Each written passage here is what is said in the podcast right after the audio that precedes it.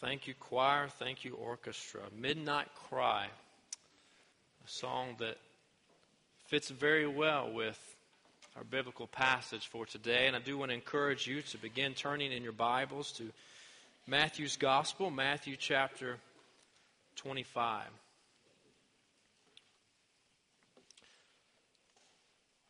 Almost doesn't count.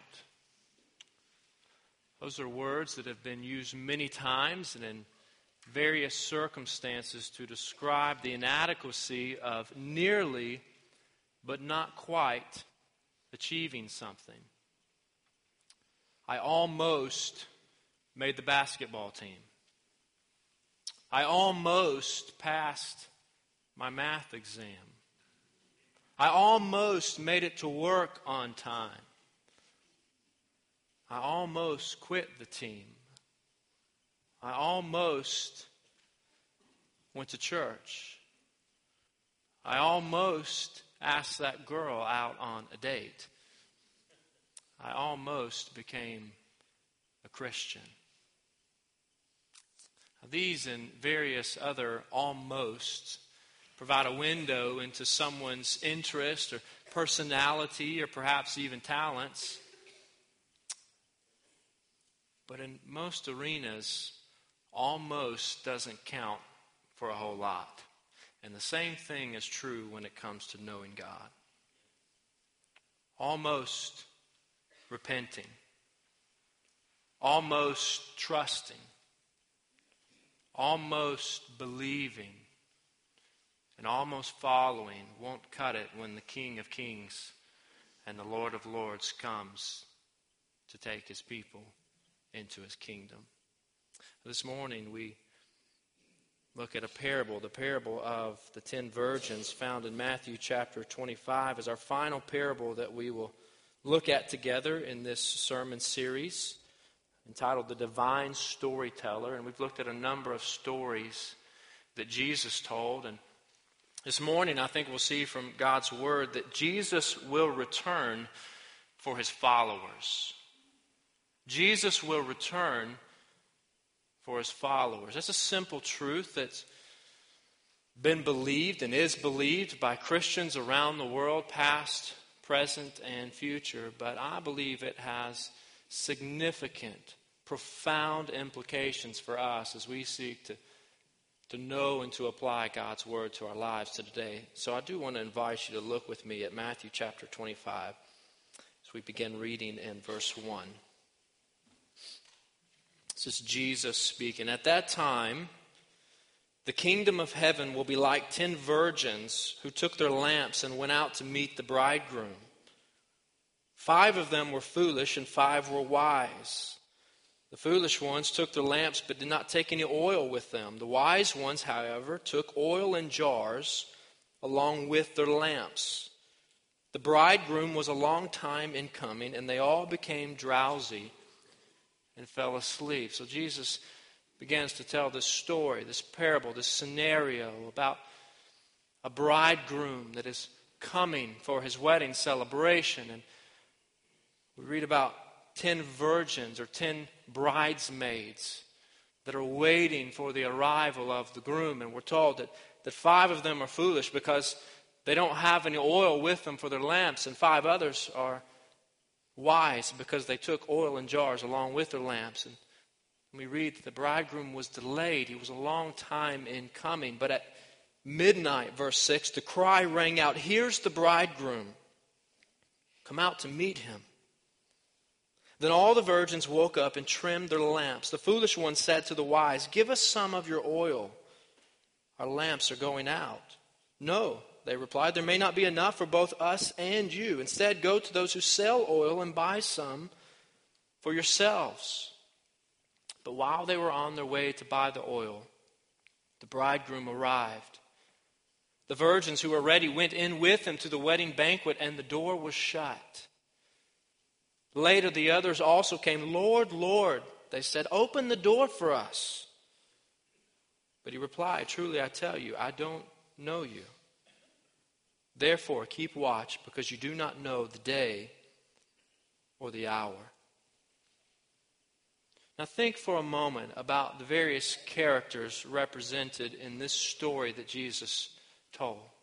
Because Jesus told these stories in his day, inviting his listeners to, to identify with the characters of the story. And we're told that there are these ten virgins, ten bridesmaids. And the point here is not specifically about their virginity. That would be assumed in this case. But there were young women, bridesmaids, who were there as assistants to the bride.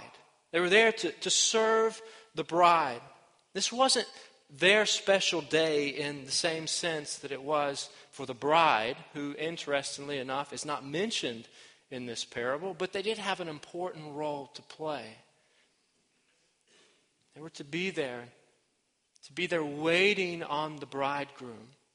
Because in that day, wedding festivities and wedding celebrations were usually much longer than they are today. Today, we often have about a 30 minute wedding ceremony followed by a short reception. And then, uh, from our perspective, the wedding is over, the celebration is over. Not so in that day. As we saw last week, weddings in Jesus' day often lasted for several days, and the celebration went on and on. And what usually took place, we think, is that the beginning of the wedding celebration took place at the bride's home, and so the groom would be at the home of the bride, celebrating the wedding festivities. And the bridesmaids, these virgins in this case, would, would then be waiting for the groom to leave the bride's home and then to process with him through the streets back to the groom's home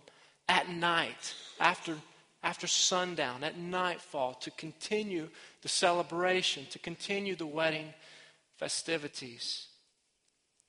We're told here that there were these five bridesmaids who were foolish and five were wise. And the five foolish ones didn't have any oil for their lamps, but the five wise ones took extra oil in jars for their lamps. Now, these are not kerosene lamps or lanterns like you take with you when you go camping.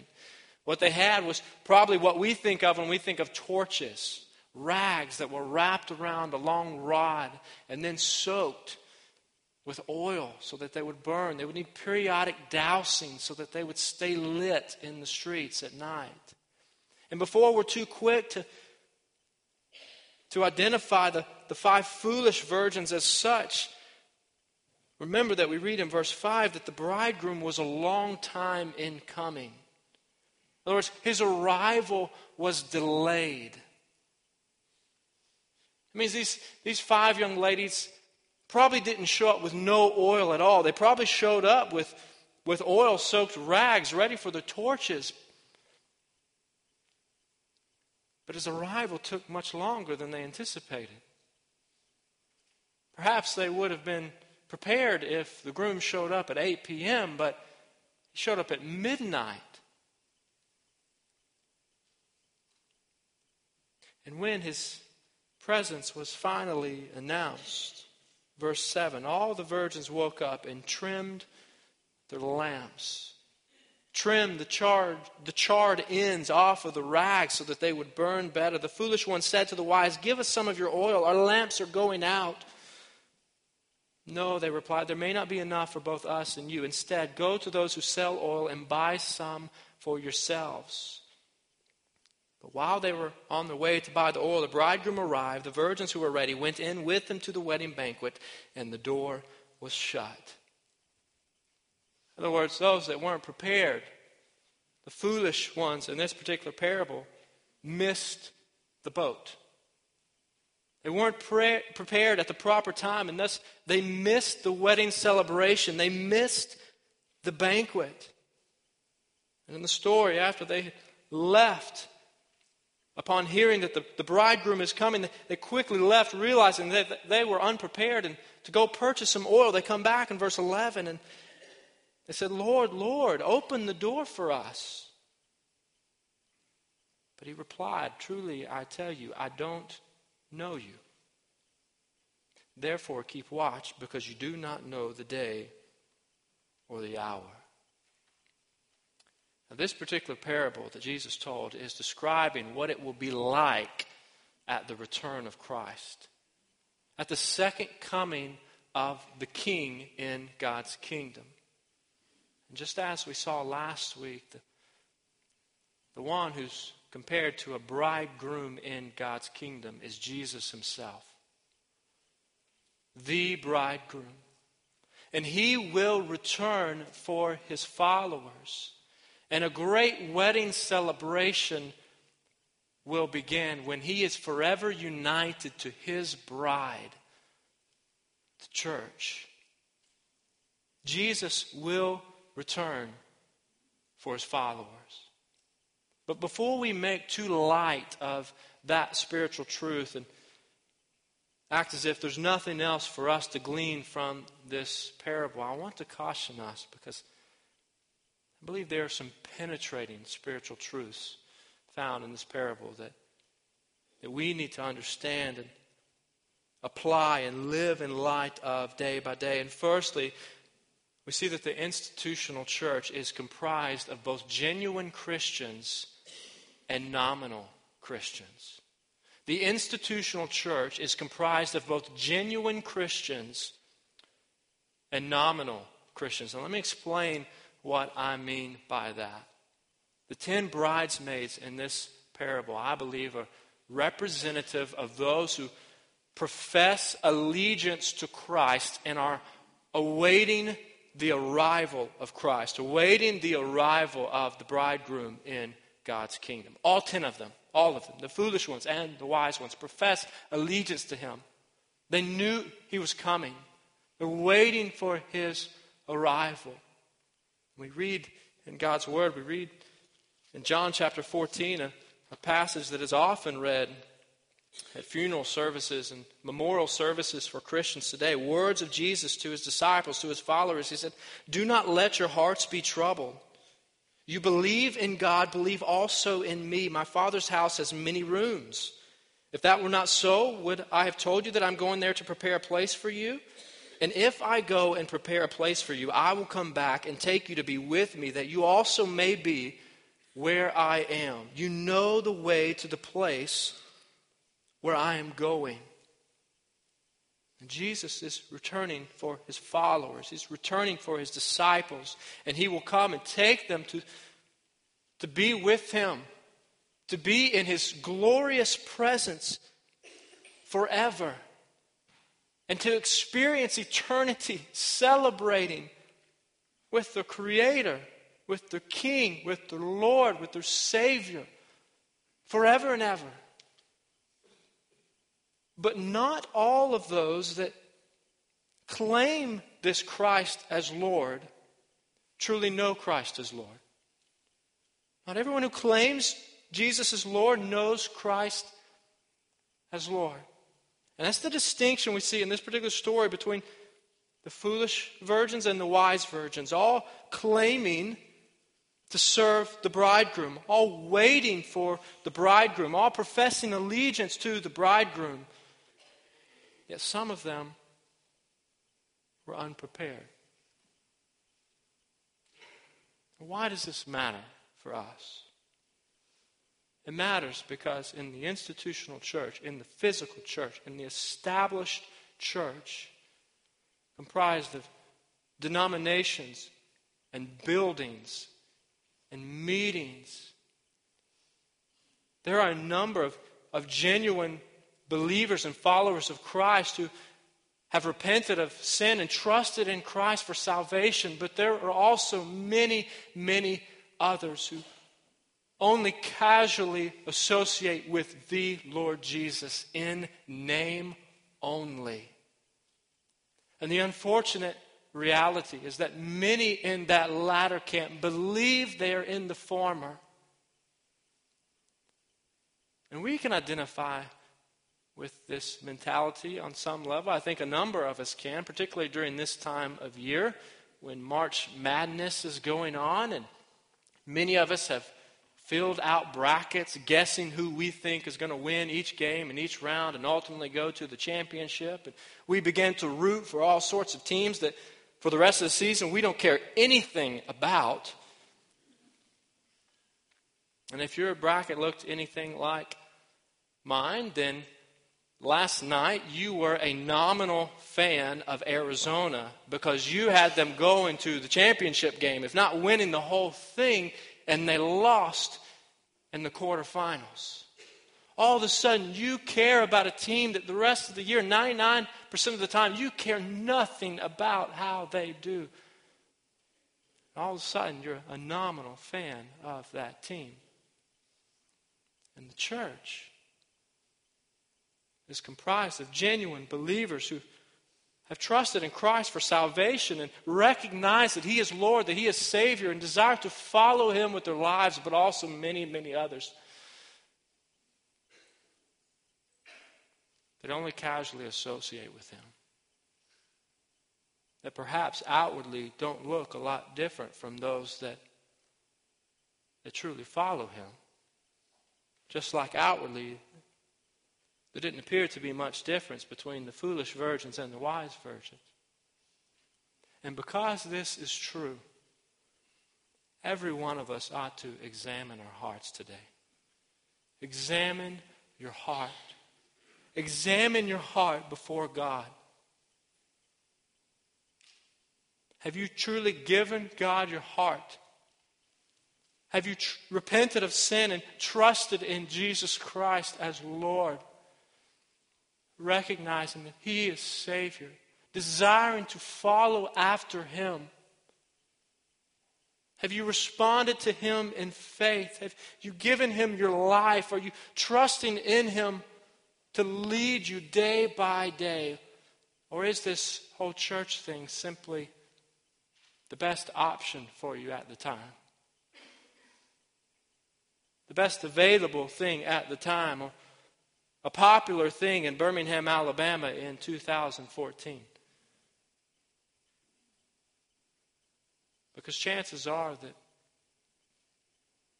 on March 30th, 2014, there are many rooms just like this one filled with many nominal, pew sitting Christians who have never truly given their hearts to Christ. Examine your heart before God today. But there are also many, many believers, many, many believers gathered in churches just like this one today who have gathered together to worship the King because they've acknowledged that He is Lord, that He is Savior, that He is worthy of our adoration, that He is worthy of our praise, that He is worthy of our lives. And according to this parable, I believe that we see that those prepared for Jesus' return will enjoy the wedding celebration. Those prepared for His return will enjoy the wedding celebration. Look back at verse 6. At midnight, the cry rang out, Here's the bridegroom. Come out to meet him. Then all the virgins woke up and trimmed their lamps. The foolish one said to the wise, Give us some of your oil. Our lamps are going out. No, they replied, There may not be enough for both us and you. Instead, go to those who sell oil and buy some for yourselves. But while they were on their way to buy the oil, the, the, the bridegroom arrived. The virgins who were ready went in with him to the wedding banquet, and the door was shut. Those who were ready, prepared for his arrival, went in with the bridegroom and enjoyed the wedding celebration. Folks, Jesus is coming to receive his people. Jesus is coming to receive his people. According to God's word, Jesus will return again to take in his own, to take in his followers, Christians, those who have trusted in him for salvation, turn to him for eternal life. And compared to wedding celebrations today, wedding celebrations in Jesus' day were long. But they didn't even begin to compare to the everlasting celebration that will take place when the King in God's kingdom, the bridegroom, is forever united to his bride, the true church. What a glorious day that will be for the people of God. The joys and the excitements that we experience and feel at times in this life will pale in comparison to the joy and the excitement that we experience when we are in the glorious presence of our Maker. Jesus is coming to receive his people. But some who believe they are ready will not be ready for his arrival. Some who believe they are ready will not be ready for his arrival. All of the bridesmaids were waiting for the arrival of the groom, thinking that they were ready. They were waiting, anticipating his arrival, anticipating his coming. But because of the delay, some of them were not ready. No one else can get you ready for the return of the King. No one else can transfer his or her readiness to you. Just because your grandmother was a sweet little lady who prayed every day and never missed Sunday school for 33 years doesn't mean that you will go to heaven when you die. I'm convinced today that many church goers,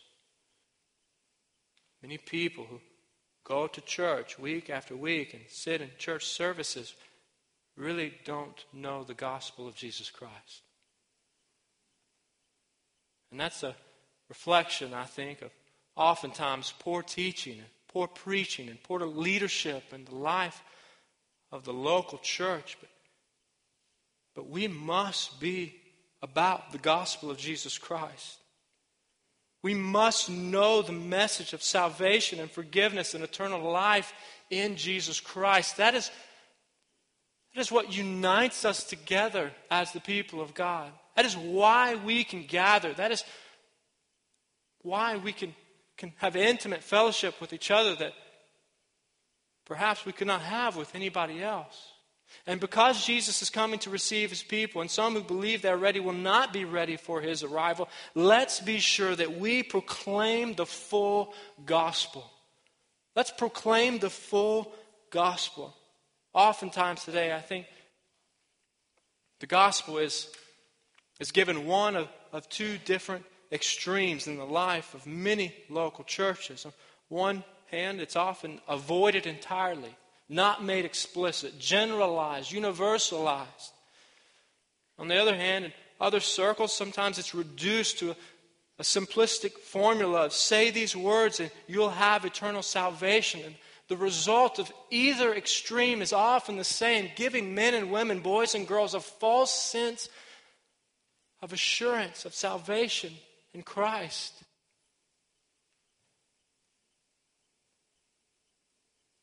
Church, we exist to glorify God by knowing God through biblical worship and growing together as disciples of Christ and going throughout the world with the gospel of Christ. Therefore, we must know and proclaim the gospel of Jesus Christ. So, what is the gospel of Jesus Christ? The gospel of Jesus Christ is the good news that although every single one of us and every other human being to ever walk on the face of this earth has fallen short of the perfect standard of the perfect and holy and righteous God, thereby deserving the judgment, the wrath of that same God, He has come to us.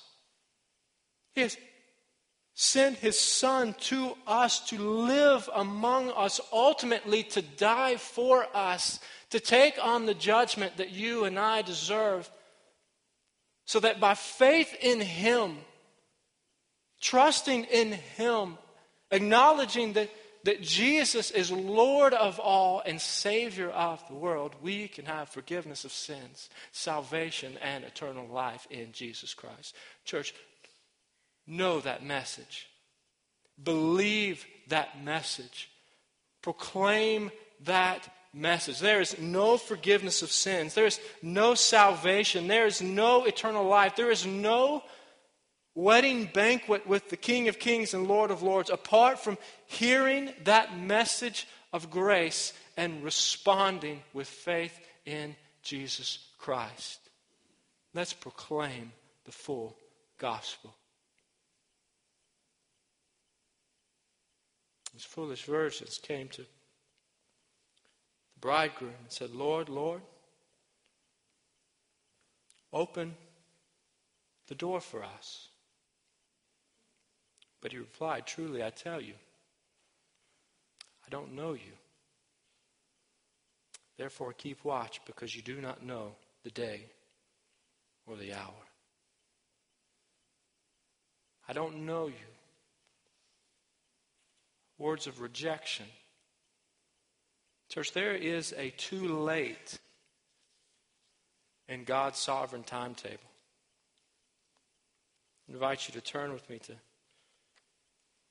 to the letter to the Hebrews, to the right, near the end of your Bibles.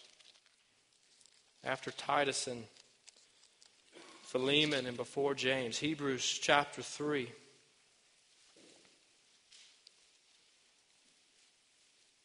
Hebrews chapter 3, beginning in verse 7.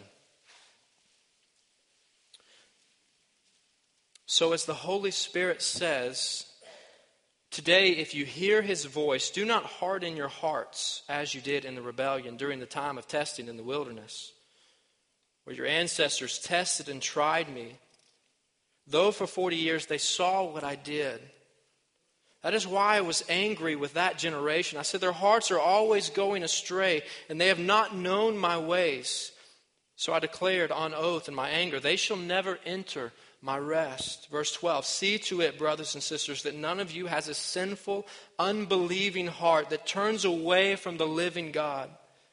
But encourage one another daily, as long as it is called today, so that none of you may be hardened by sin's deceitfulness. We have come to share in Christ, if indeed we hold our original conviction firmly to the very end. As has just been said, today, if you hear his voice, do not harden your hearts as you did in the rebellion.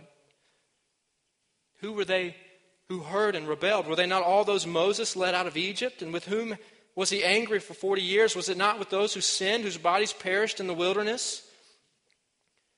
And to whom did God swear that they would never enter his rest, if not to those who disobeyed? So we see that they were not able to enter because of their unbelief. Chapter 4, verse 1.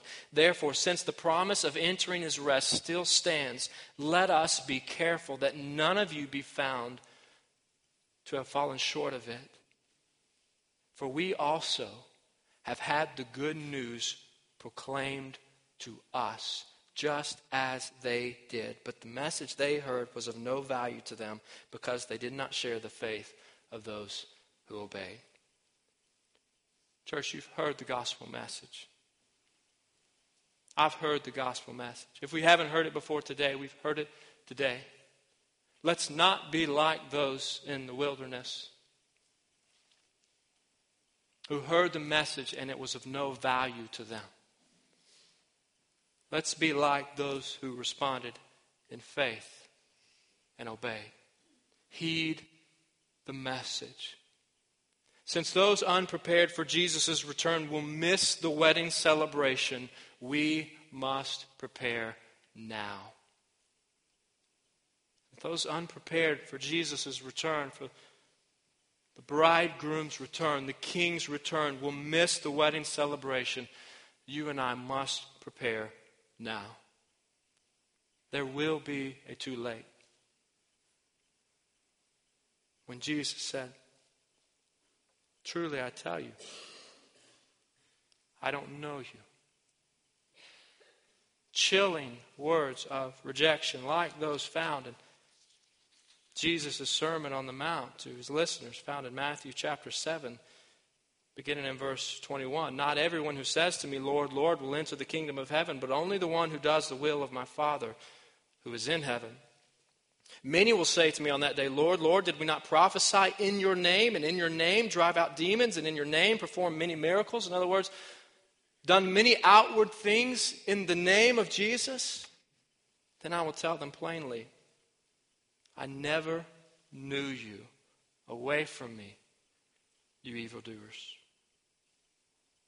Scripture teaches that the Lord knows those who are his. 2 Timothy chapter 2 verse 19. And those who are his are those who know and follow Jesus Christ. Jesus will return for his followers. But those who are not following him on that day will be rejected. So, in light of that, we ought to live like Jesus is returning today. Live as if Jesus is returning today. We ought to watch and wait and anticipate the arrival of the King and the great wedding celebration that will begin to take place at his return for all of those who are his. All of those who know him and have trusted in him. We ought to watch out because no one knows, contrary to many failed attempts, the day or the hour of the Lord's return. The Lord may be delayed a bit longer, but he is coming. For in just a little while, he who is coming will come and will not delay. Hebrews chapter 10, verse 37. Live like Jesus is returning today because Jesus will return for his followers. Let's pray. Father, we thank you for your word. We thank you for salvation, forgiveness of sins by your grace through the bloodshed of Christ in our place, on our behalf. Lord, we pray that you would remind us of it daily. Pray that your Spirit would not allow a day to go by in which we don't recognize that we are only yours by your grace. By repenting of a life ruled by sin and trusting in you for forgiveness of sins and for salvation, for eternal life. Lord, as your people, we anticipate your return. We look forward to the day in which we will be united with you in your presence forever. And Lord, I pray that we, as individuals and as families and as a church, would live in light of that truth, that you are returning for your followers. Lord, I pray that you would help us to examine our hearts today to see if we are indeed your followers. And than to proclaim that gospel. To proclaim it day after day after day so that others might come to know you and be found ready when you return. Lord, we do love you, and we ask that you would receive our praise now, that you would lead us as we respond to you today. And it's in Jesus' name we pray. Amen.